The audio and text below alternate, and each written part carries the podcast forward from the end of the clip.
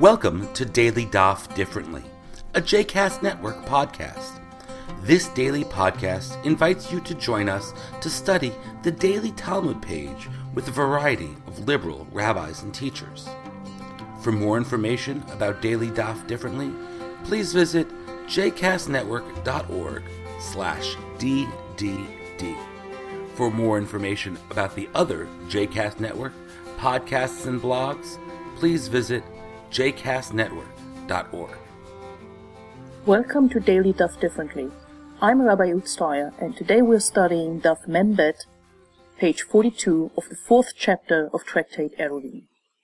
The Gemara left off on the previous page with Rav Papa's statement, Perot sheyatz'u chutz l'tchom v'chazru afilu b'mezid lo hifziru et mekuman. tama anusim ninhu Fruits that were carried beyond the Shabbat limit and were returned, even if it was done intentionally, do not lose their original place. What is the reason? They were carried under compulsion. The Gemara says that the fruit are like anusim, under compulsion, because they were moved against their will by someone. We see that it is important what the intention was.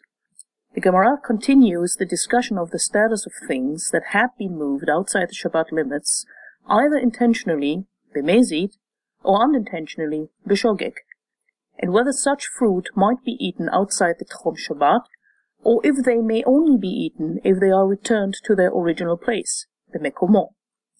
Now, if we say they may be eaten outside the Shabbat limits, does this apply if the fruits are left there only b'shogeg or also b'mezid?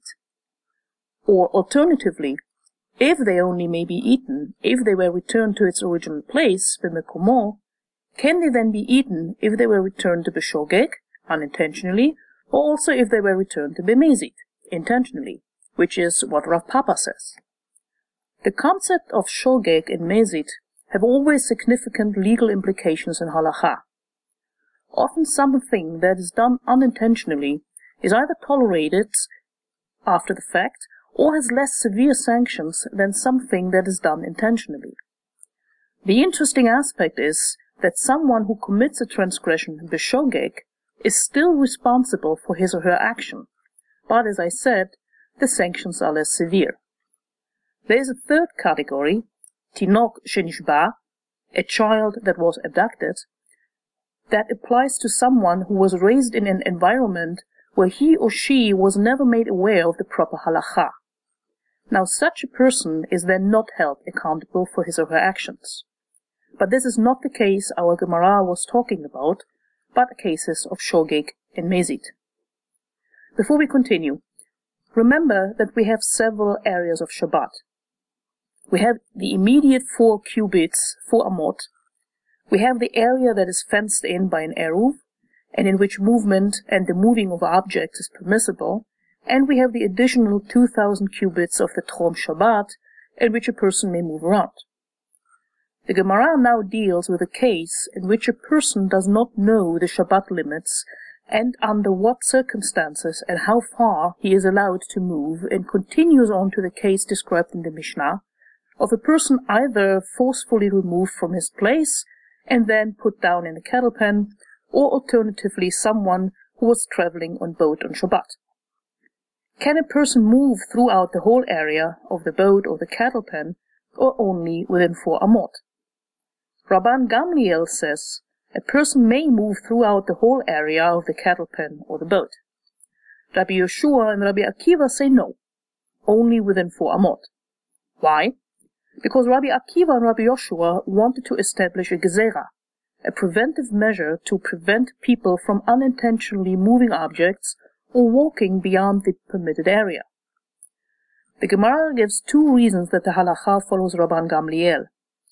According to Rabbah, it is because he had taken up residence on the boat, meaning within the walls of the ship, already before Shabbat started, but this doesn't work for Rabbi Zera, who thinks it is because the boat moves constantly, and hence Rabban Gamliel's four amot also move constantly.